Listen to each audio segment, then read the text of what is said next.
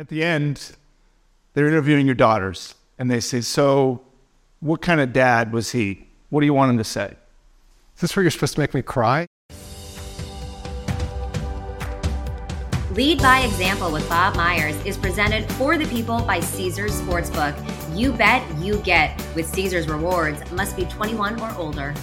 Welcome to Lead by Example. I'm your host, Bob Myers. Today we have N B A Commissioner Adam Silver. Adam, thanks for coming over. Great to be here. I, if you don't have a sponsor yet, can this be sponsored by the new N B A app? Yeah, yeah, do it. I encourage um, all listeners to download it. It's really fantastic. We've been working on it for years. They're really going to enjoy it. Keep up with all your latest teams and players yeah. throughout the league. Use it often. So yeah. What else? Want to squeeze that in? Do you have a book or anything like this? That's it. That's it. No, nothing else. Uh, well, thank you. I appreciate you coming on. Um, so. We talk a lot, right? But there's a lot I don't know about you. Great to be here in the Warriors locker room. Do you like this? This is great. This is the actual locker room. This is the real locker room.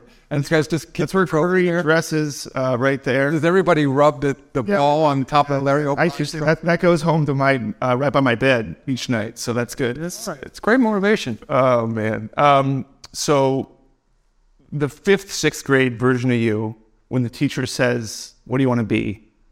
What do you say? What did That's an interesting question.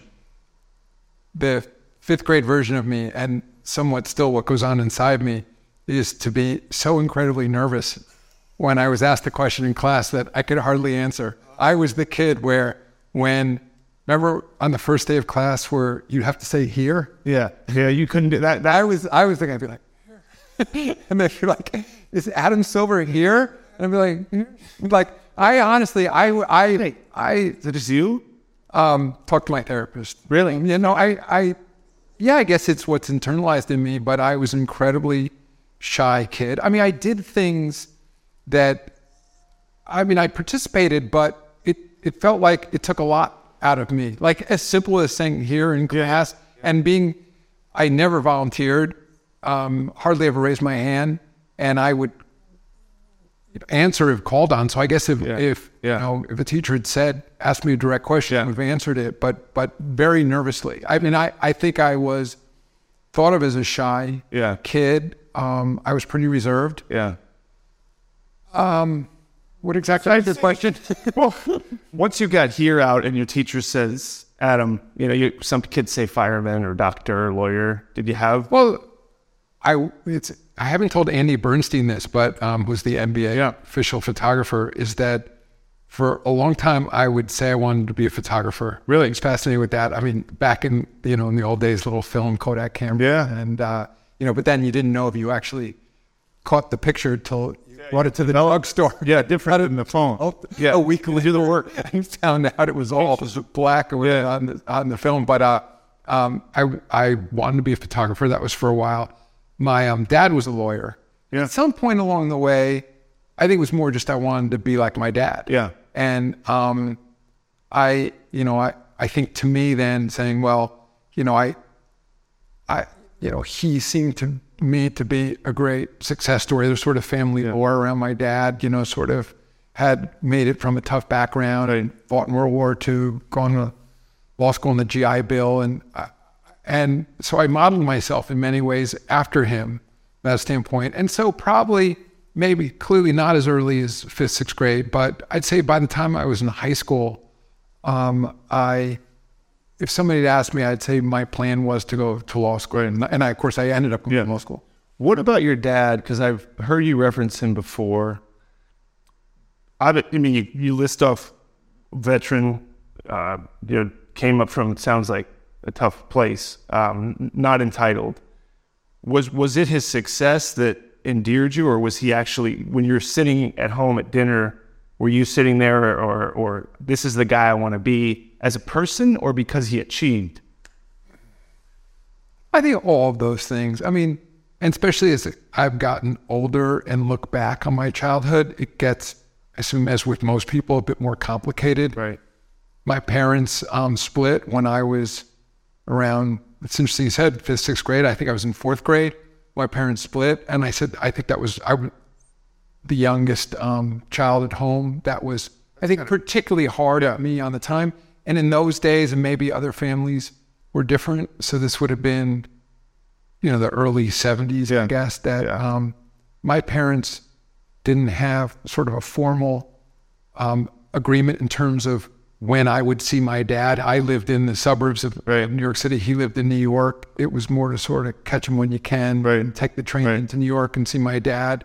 And, and and even though it's not as if he was around that much more when I was younger, but I, I missed his presence. But he had, he was a quiet man. Um, he wasn't one who sat me down and sort of gave me the lessons yeah. of life. And I, you know, it was more just someone who I emulated, I think, as much he was my dad. I, you know, I, it's funny. It's, it's like, I, I look back on it and sometimes it's, I, I should reflect on it more because it seemed almost a big bit automatic. Like, he's my dad, so I want to be like him.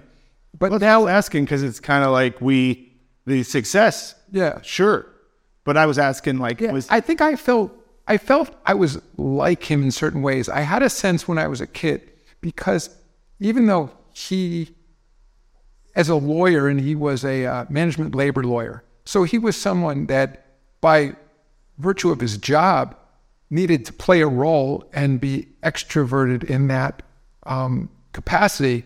But it seemed like he had compartmentalized that, because my sense of him when he wasn't wearing that, um, playing that role, as the lawyer, he was a man of very few words, um, and was particularly quiet. I mean, I could, I often, the time I spent with my dad, sometimes it was odd. He'd hardly say anything. Like, no, I mean, like, I was like, we would, well, I mean, one of the reasons I got so into the N B A is that when I, particularly around when my parents separated, I was about the age where I could take the train into New York City from Rye, New York, where I lived. It's like a forty-minute train ride into New York City and meet my dad. And one of the things we did together was go to Knicks games. And he was a Knicks season ticket holder. And he was a huge sports fan. Yankees, Knicks, um, not so much the N F L, though he was a big Jets fan. Um, and we would go to games, and he didn't say a lot. I mean, he would he would be focused on the game. Did he want him to say stuff? I know it's it's it's when I when I I it's it seems strange when I look back, and, and I think about this now as an adult, because now I'm I'm the father of two daughters. Mm-hmm. Um, it was all I knew. Yeah. I mean, and there was a certain dignity about him. It was almost as if he, that's when I'd go to a friend's house and the father would be talking a lot. I'd think, oh, why is that guy talking so much? Yeah, yeah, yeah, yeah, yeah, like, yeah. you know, so so. I enjoyed the time with him, but, but it was sort of, he was like, he would watch the game. I mean, once in a while, I always remember, like, it was funny as a kid, like, he would get angry at, a, this was me as a kid, he would get angry at a player for missing a free throw. And I'd always think, like, huh? I, I always didn't say it aloud, but why are you so angry at him for missing a free throw? Like, he wanted to hit it. It's like, yeah, I think of that all the time when I'm sitting at a game, like, yeah. you know, fans are so angry at a player for missing a free throw. Fans are, you know, there's I'm no like, bash. I'm like, Daddy, you know, I was always, like, and maybe to a certain extent that I was that player in that yeah, moment, yeah, yeah, but um, yeah. I didn't feel like, yeah, no, no, I can be so mad at that guy. But um, you know, he loved his sports. Yeah. Um, he loved boxing too, yeah. which was a huge sport back in those days, and it was an activity we did together. And and when I was, when he still lived at home, when I was a bit younger, I remember the same thing. We'd sit on the couch, and you know, in those days, you had one, you know, people only essentially had one television. Yeah. It was in their living room, yeah. and so whatever your parents were watching, you watched. And I'd sit on the couch and often watch sports, football, whatever, on, you know, weekend afternoons with my dad. And, um, but it was just being in his presence. Again, he, he wouldn't say a lot. I think the law part, I remember I enjoyed to the extent that he would be on the phone yeah. talking to a client or talking to one of his associates at the law firm about a case. I liked just sitting in the room and yeah. listening to him. Yeah. I mean, it's sort of, I think, just like young people yeah. in offices now, yeah. there's sure people Valid work on you. Yeah. Learn yeah. for us. Yeah. This is you and I yeah. both did. Yeah, yeah, yeah. And we're like, more lead by example after this. Spoiler alert, you're not going to win every bet you place, but with Caesars Sportsbook, win or lose, every bet gives you reward credits and tier credits, which you can exchange for the best perks in the game. Hotel stays, V I P experiences, sports and concert tickets, and more. Download the Caesars Sportsbook app and start earning with Caesars Rewards. If you have a gambling problem in Arizona, call one eight hundred next step. Colorado, Wyoming, Kansas, affiliated with Kansas Crossing Casino, call one eight hundred five two two four seven zero zero. Indiana, call one eight hundred nine with it. Iowa, call one eight hundred bets off. Louisiana, call one eight seven seven seven seven zero stop. Licensed to Horseshoe, Bossier City, and Harrah's, New Orleans. Michigan, call one eight hundred two seven zero seven one one seven. Illinois, Maryland, New Jersey, Tennessee, Virginia, West Virginia, Pennsylvania, affiliated with Harrah's, Philadelphia. If you or someone you know has a gambling problem, crisis counseling and referral services can be accessed by calling one eight hundred gambler, which is one eight hundred four two six two five three seven, or in West Virginia, visit one eight hundred gambler dot net. New York, call eight seven seven eight HOPENY or text HOPENY four six seven three six nine. And we're back. So you're shy. Sounds like you and your dad didn't talk to each other. No, I, I'm I, kidding. No, no, no. I, I, it's, it's no. I have nobody's asked me these questions before. So, so, so something. So you're young, Adam. You're not sure, but you the law appeals because your father is in that profession.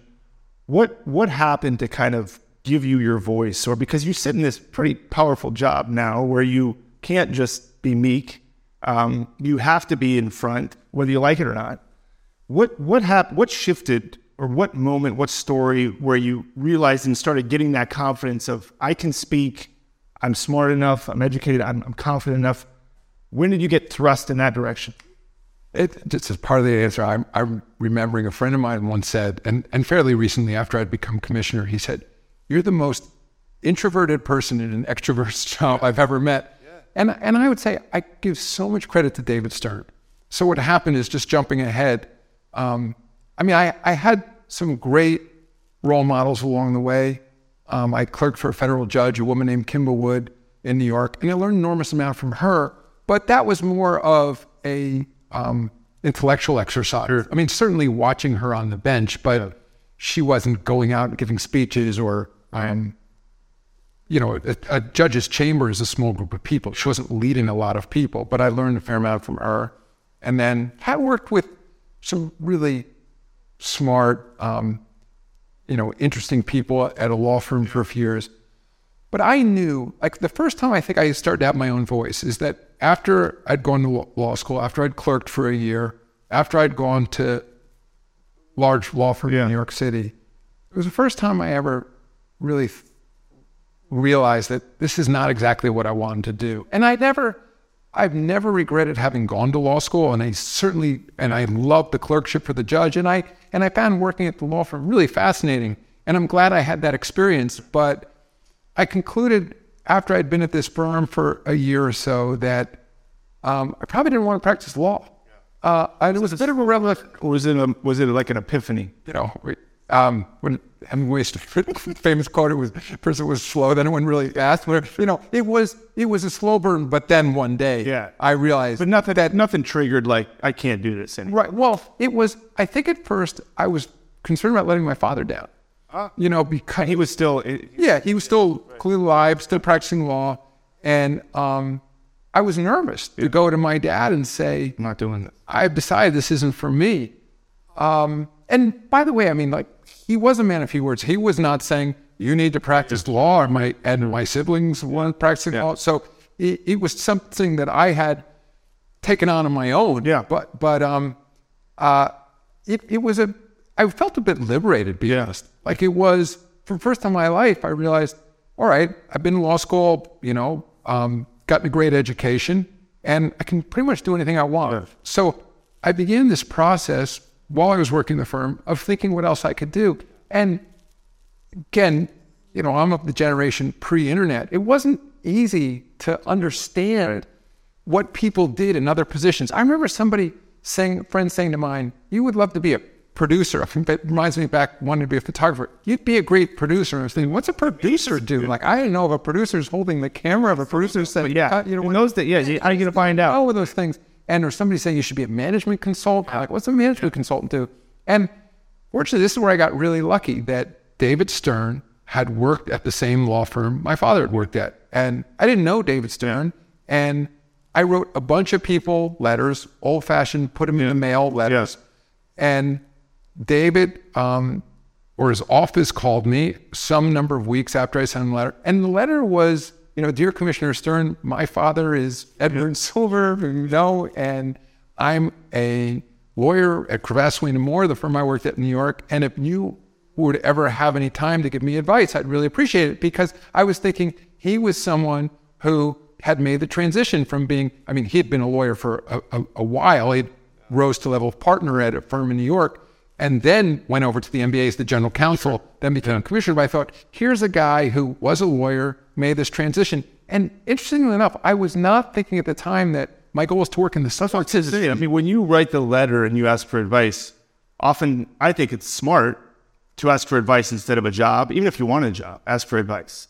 But because, to be honest, like, but, but what did you, it was not a job. It was, it was not a tactic at all. Because, again, back then... Was it um, because you didn't think you could get it? Or you didn't? Well, no, I, just, I, I didn't know what it... I it never would occur to me to work at the N B A. I mean, you just thought... I wouldn't have known what... At the N B A, I wouldn't even have thought there was a place for me at the N B A. I would have thought that's for basketball. Yeah, that's not... People, you know, that's not for me. But anyway, so... But I knew he had made this transition. So, um, several weeks later, um, he called me at one point, his assistant called me at one point, and he said, you know, invited me to come um, to his office to meet with him, which was... Not far, short walk from my office. What's his position? Is he? He's commissioned. Yeah. So this is this is what this is nineteen ninety-one, maybe. Um, so you know, yeah. This is ninety. This is nineteen ninety-one.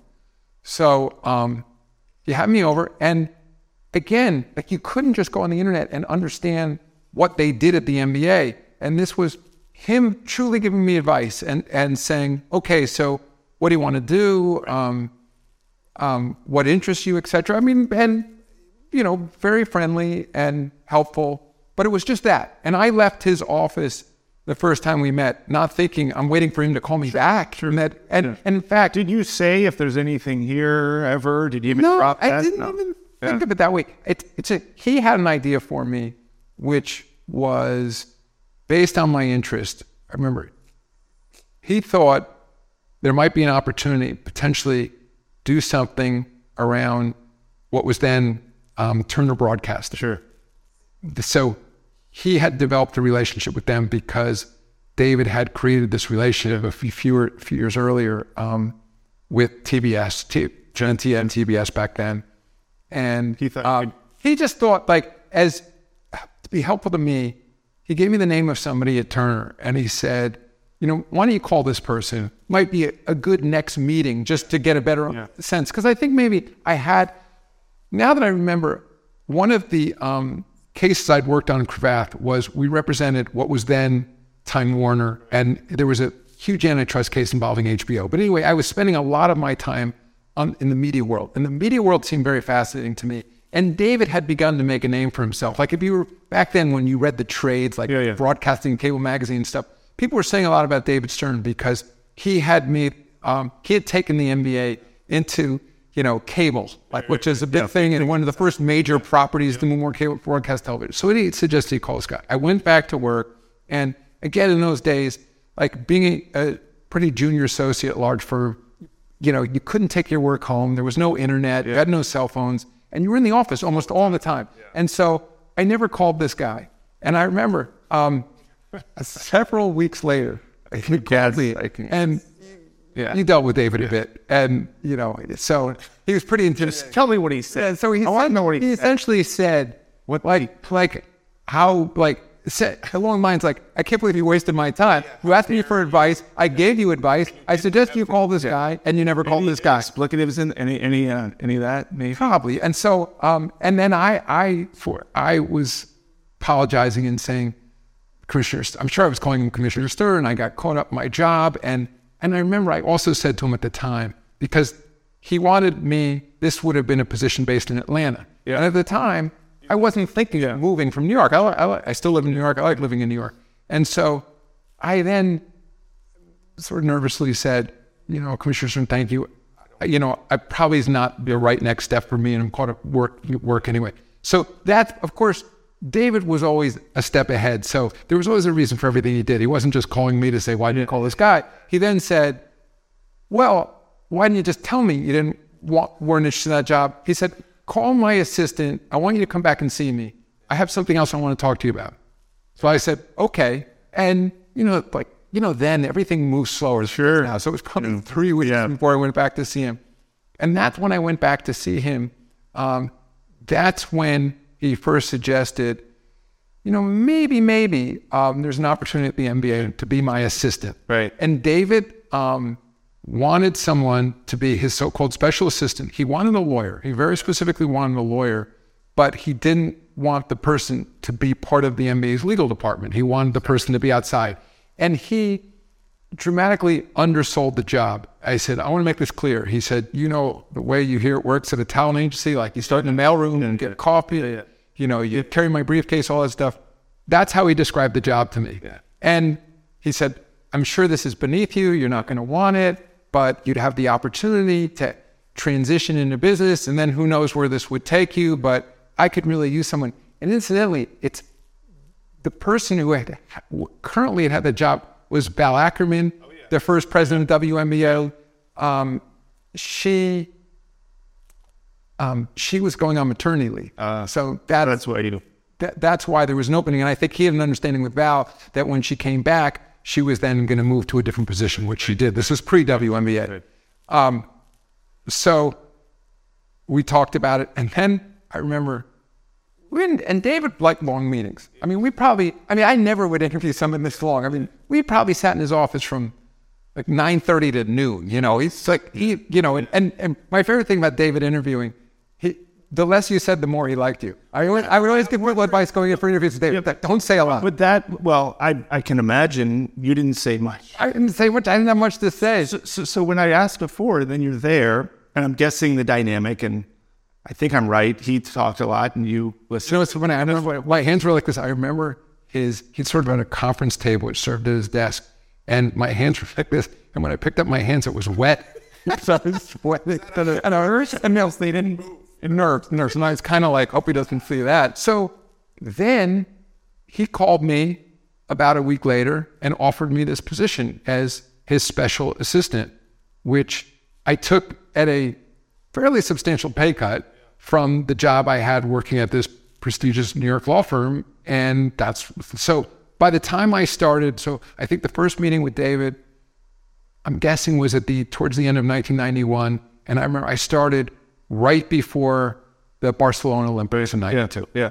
And so you're, you're, for those that, so David's this type of personality, and you're here, and you're working with somebody. Did you find yourself, when I ask about your confidence, he's he's at the other end of the spectrum, and you're, you're, and that's probably why you worked well together. When did you start pushing back? And not, not that he was deserved that. When did the dynamic shift a little bit where you started saying, that's not what I would do, David, or that's, well, that's wrong? We, just before I get to that, because back to your earlier question, again, I, I just want to pause to say how much credit I give David for who I am today. Yeah, can I explain that? Well, like, I, I think besides I gave you a I job, spent, gave you a job. Remember, I worked for David in a few different, I had a few different titles along yeah. the way. I became senior vice president, president of N B A Entertainment. I was deputy commissioner. But I was always sort of David's special assistant. I mean, I mean, yeah. we always had this unique relationship. He was, yeah.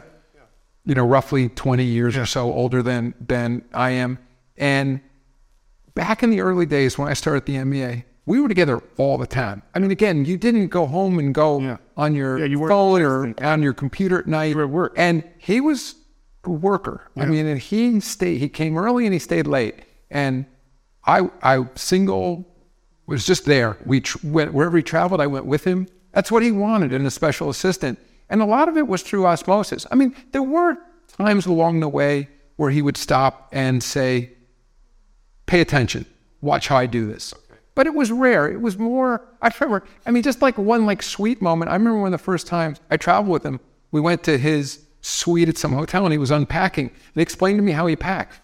No, and I remember thinking to myself, like, nobody ever told me how to pack. And my dad didn't tell me how to pack. You know, he's like, I put my shirts in this plastic. I put used the plastic from the dry cleaner, put on my suits. I hang them this way.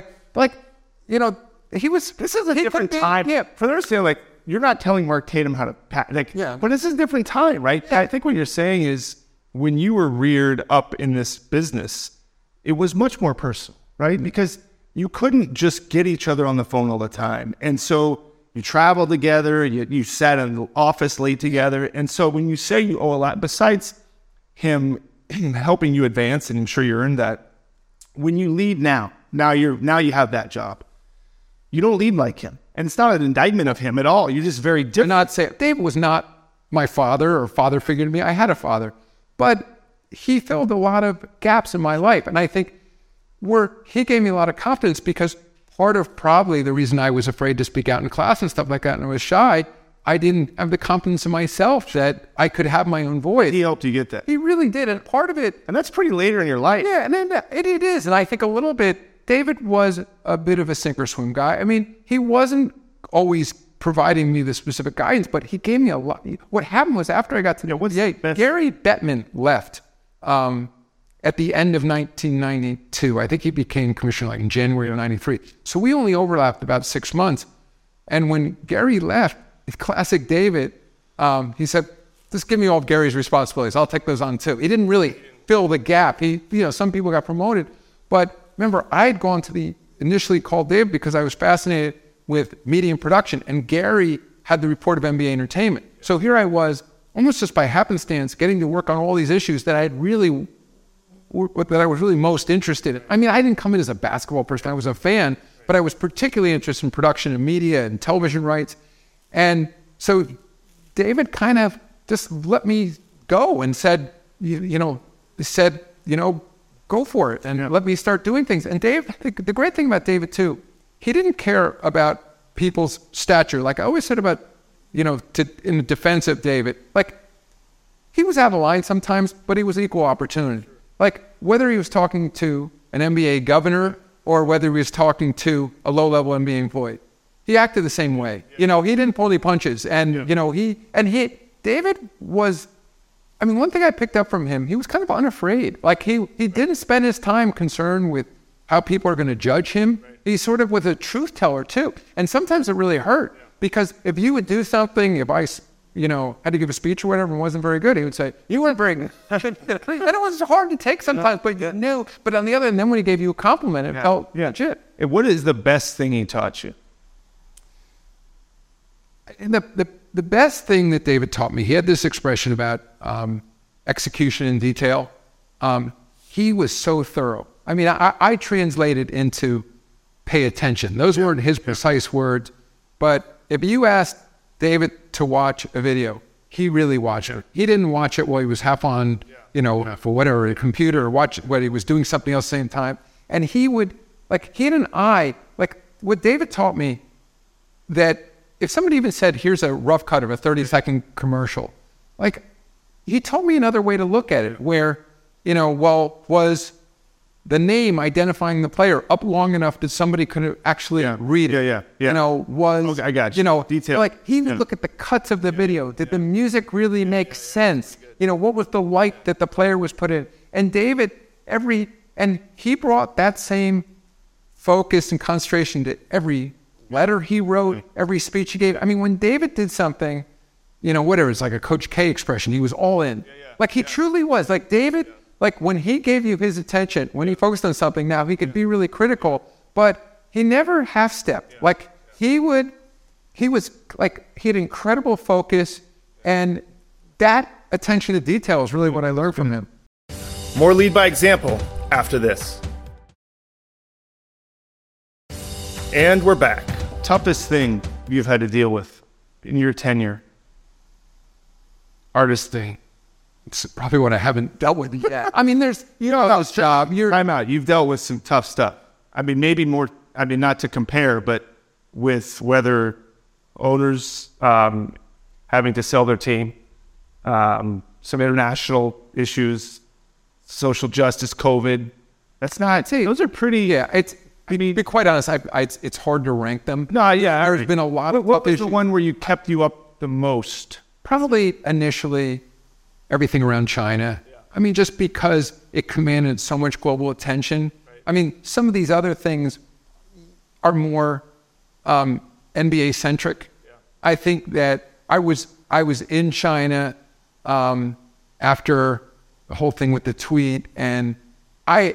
It's interesting. I didn't realize. I mean, you've been in the middle, you know, yeah, you are with right, right. huge issues that people might not believe it on the outside, but you're so busy dealing with the issue. It's not as if you're sitting there going through social media no. or reading no. newspaper yeah, clips right, or right. watching television. I think is healthy to yeah. make a decision, but but you can't ignore that part of it. Yeah, I just remember I came home from China and and And there's also in China, you don't have access to all the same media. I mean, it's not as if people can't call you. People can send you yeah, emails yeah, and call you and kind of stuff. But I didn't realize that it was on the front page of the New York Times, the front page of the Wall Street yeah, Journal yeah. for multiple yeah. days.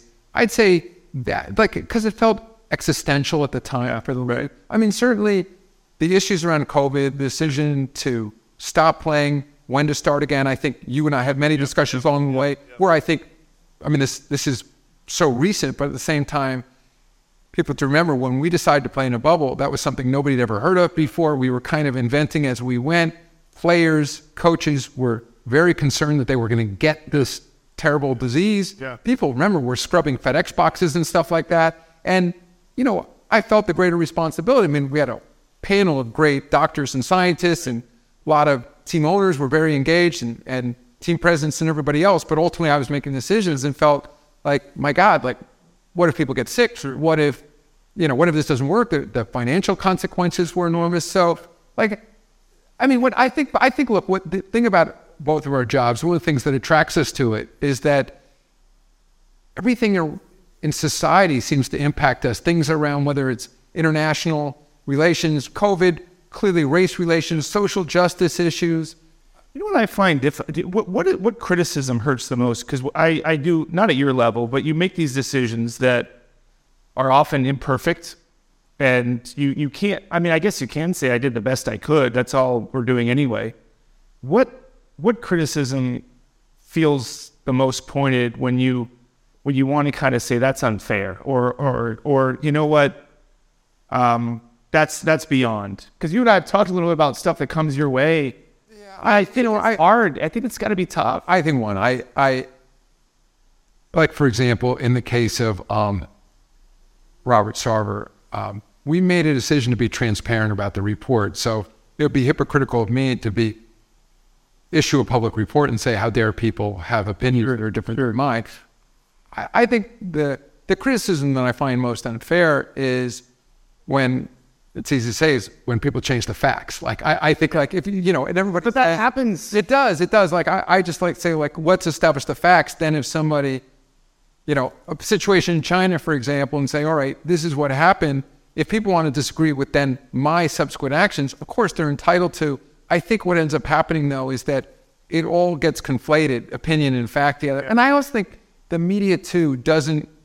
I think when I was younger, it seemed that in most news organizations, there was a mar- much sharper distinction between what was news. And, and I recognize... yeah, you could people could spend hours talking about what's truly objective, but it seemed at least that there were the facts, and then there was what we used to call the, you know, op-ed pages, you know, the editorial section, where it wasn't just the editorial of the newspaper, but people wrote columns, and it was clearly opinion. I feel like with a lot of the sports coverage, what's happened now, because most people don't pick up their their daily newspaper to get the results. They've gotten those in real time. Yeah, right. So now yeah. most sports reporters are really giving their opinion as opposed to, here's what's happened in the first quarter, second quarter. And and I think, and therefore, I completely accept their entitled opinion. I just think sometimes that gets confused with the actual facts that happen. Yeah. But I, again, we, we, yes. we're both part of this business. We accept. What, what, so two questions, kind of similarly, but if you go, but how many years now, Commissioner? Um, it started in two thousand fourteen, so eight. Eight, okay, so do you have? So it's my thirtieth year with the league. Which is crazy. Yeah. Do you have a biggest, well, two things. One one thing, if you said, you know what, if I gotta, if I could go back, I might change something. And two, what are you most, like, what do you feel the most proud of? And it could just be still doing it, uh, the league's in a good place, or it could be there was a moment where there was a big decision and I had to, I will tell you, two thousand sixteen we lost in the N B A final, which would not, some would, most would think that's not a proud moment. And when we lose, uh, the next day, the G M sits across from the players. I was never more proud of our players in, in a loss, in how they acted in a loss. Now, I could also say I'm proud of championships, but for me, it, it was a real defining moment to say that I'm proud to work with these people. Like, we, we, we've, we've done something here that even at our lowest moment, we're still acting honorably and, and respectfully. Um, but I don't know if you have... something where you had a moment of crisis, or maybe it's, hey, I'm, I'm every day I'm proud of the effort I put forward. I, it's that, you know, when I hear people say they have no regrets, yeah, that's, I'm always, you can answer the question. No, I'm always, yeah, I got regrets. I hope that's true, that they really yeah, yeah, yeah. sleep well. I, I, I don't know what I have no regrets. I mean, I'm a second guesser. Yeah. Just, I always have been. And so I have a very long list of things that um, often many of which public wouldn't be aware of. It's not some major pronouncement I made, but I think every day I'm constantly thinking how I handled myself in a particular interaction with a coworker right. or right. Um, with a team owner or anything else. I'm always thinking about what I would do differently yeah. in hindsight. So I don't, there's not no. one thing that stands out and I say, boy, I wish I yeah. could have that back. I mean, I put my foot in my mouth in plenty of interviews. I mean, I'm, I, I, you know, even though it's amazing, eight years as commissioner, um, thirty years to the league. I think one of the reasons I'm so engaged with this job, I really do feel like I'm learning every day. Yeah. You know, even yeah. like coming here today, I've been talking to a bunch of people this afternoon. It's really helpful to me. You know, now seemingly there's still plenty of yeah. COVID out there, but we're all back, back to a normal schedule and people are living their lives. Like being out there and being opportunity to talk to whether people, teams, fans, et cetera, I find incredibly helpful because I'm constantly learning and thinking, okay, that's a really interesting yeah. point. I do those things differently. So, and then, and then I think it's the same on the inverse of moments I'm particularly proud of. It's, it's, it's sort of the same thing. And I, the one thing I've, I've realized in these jobs, and I'm sure you see in your position, is that I, it's not like I'm just like, it's an act like to be humble. I am humble. I really, I'm fortunate to be in this job. It's a happenstance. Like I was the right place, the right time. I feel this tremendous obligation to the, literally when you think about the jobs that this league provides for, when you include all the people who work in our arenas during the day of game, it's tens of thousands of people's livelihoods dependent on this. So, you know, I'm I'm very focused on that at all times. And and also I do, and I learned this a little bit from David, um, to try to live in the moment. I mean, he didn't look back much at all. I mean, he and he would acknowledge privately, sure, he wished he could do take things back, but he was too engaged in the sort of the present moment. Now, it's easy to say we all want to be that person who's living in the moment. And sometimes you invariably get pulled to sort of like stop and, and try to move on. But anyway, I I, I I would say two things that you said. I'm built a little bit like you. When I, I'm a second guesser too. And I always tell people the worst, I beat myself when I make the mistake is the worst for me. Other people, sometimes you think in a leadership position, you have to deal with somebody else's mistake. I can do that. What I really struggle with is when I screw up. Like when I say something publicly or do something and I go, I, that was my fault. I, I could have controlled that. And then secondly, as a leader, when you say what you're proud of, the, the word I really like, what, what I would describe you as, um, is, is, uh, is very decent, man. Like a very deep, you know, you, you talked about your dad and what he was and what he accomplished and, and, um, to me, I know you're a, you're a dad now. You've got, you know, um, children and, and a family. Um, so you've accomplished all these things, but you listen, you know, you, you care. And I know that, forget about these cameras and stuff like that. I, I think it's hard to be like that in what is somewhat of a ruthless job. I mean, these are high stakes. And so how do you maintain that part of your character, right? Because sometimes it's easier to not be that guy and not be empathetic and just say, I don't care what anybody says, this is what we're doing. It's really interesting you use the word decent because I would not be describing myself, but especially, you know, given the earlier conversation about my father, uh, it's the word I would have used to describe him. So you really picked up on that, that he was decent and incredibly empathetic. Like I think always with my dad, he'd come from a very humble background, um, grew up in Hell's Kitchen in New York City. Like I said, he went to law school in the G I Bill. And I think he always had um, this sense in life that even though he'd become a great l- lawyer and, you know, and, and done all kinds of incredible things with his life, that it could have easily gone a different direction. Right. Um, that maybe he wouldn't have gone to college, wouldn't have gone to law school. He could have stepped left instead of right or whatever else. And so I've always tried to keep that in mind, yeah. that, um, you know, to, to tr- it's, it's not always so easy to keep that perspective yeah. Yeah. on our lives, to think that look how fortunate we are yeah. to be part of this league, to be healthy, yeah. um, um, to be living the life yeah. we are, to, to be in a position to lead others, to influence others.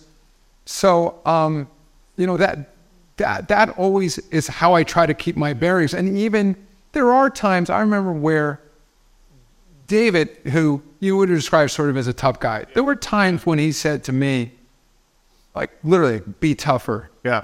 And like, I, like I was never going to be tough the way David was, because to David, sometimes t- toughness came with a certain physical intimidation. Yeah. I mean, you know, he was sort of bellow at people, and it was kind of like yeah. really, you know, bang the table, raise his voice. But I feel in my own way, I can be tough. But I think that, back to your earlier question, was finding my own voice, yeah. but with a certain decency yeah. to it. No, it's over the last, I think it was holidays, something was happening with our team. And this was in twenty twenty-one winter. And I was not present and I, because I had COVID. And something happened, and I was talking to Rick or somebody on your side. And I didn't, I didn't let that out because I was trying to deal with it. And then I couldn't do my job as well as I wanted to because I wasn't around the team.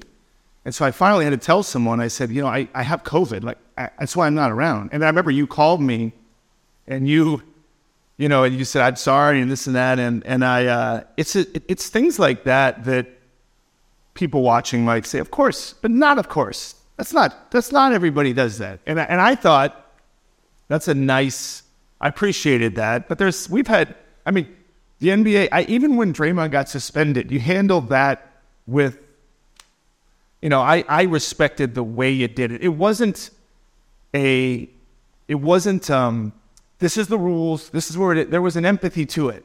There was, and it wasn't, you didn't change your mind because the rules are the rules, and we, I understood that. But how it was conveyed, I always appreciated, like, I didn't feel good about it. Let's put it that way. But you got to do your job, you know. Um, last question. Um, You've seen thirty for thirties, right? You've seen these things. So so they do the Adam thirty for thirty. And at the end, they're interviewing your daughters. And they say, so what kind of dad was he? What do you want him to say? Is this where you're supposed to make me cry? No, I want to. You know, you know why I ask you that? Because all these accomplished people, yeah. right, that are well, successful, wealthy. And then they interview the kids at the end and they go, I didn't. I don't really know my dad. You know, he wasn't there, or, yeah, we don't talk. So I always think of those things as kind of like, we highlight these people, and I'm not putting in this category, that are successful, right? Because they made a lot of money and did a lot of things. And then you look at what is left. And what is left is, everybody knows you, you have a ton of acquaintances, but your family's not there. Um, I, I'd want my daughters to say that I was decent, the same way I think of my father, that, you know, I was thoughtful, I was understanding, I was empathetic, and probably most importantly, and this is a challenge in our jobs, is that I was present. Yeah. You know, and, and that's the one where, as my daughters get older, I'm trying to balance, because we're both in jobs where often just showing up, yeah, because the positions we're in, makes a big difference. Yeah. And even, frankly, you could be half asleep, but yeah. Yeah, it's, we we have these roles. Yeah, and it's symbolic for the commissioner to be certain places. Yeah. Symbolic for you to be certain yeah. places. Yep. And that's where I'm, I'm just trying to sort it through. And I also realize that it's a myth around balance. Yeah.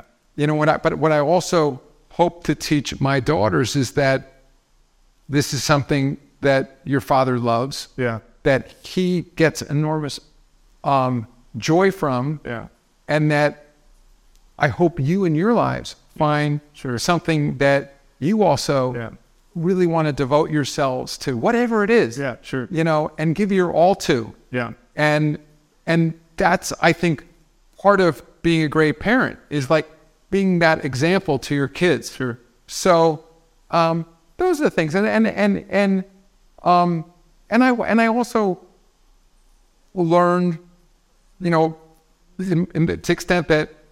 It was a different time with my parents. I'll just say that, that I do want to be more involved in their lives. I want them to feel they can talk to me about anything, right. that um, that I'm going to support them right. no matter what. It's not, I think I was a little of the era where You know, if you if you got the A, you got the gold star. Yeah, yeah. But if you didn't, yeah. you know, then somehow at least I felt diminished, yeah. you know, by virtue of, of that success was measured more that yeah. way, and that's how you earned love. Yeah, yeah. So I certainly don't want them to ever feel that way. I want them to always feel so fully supported, whatever they choose to do.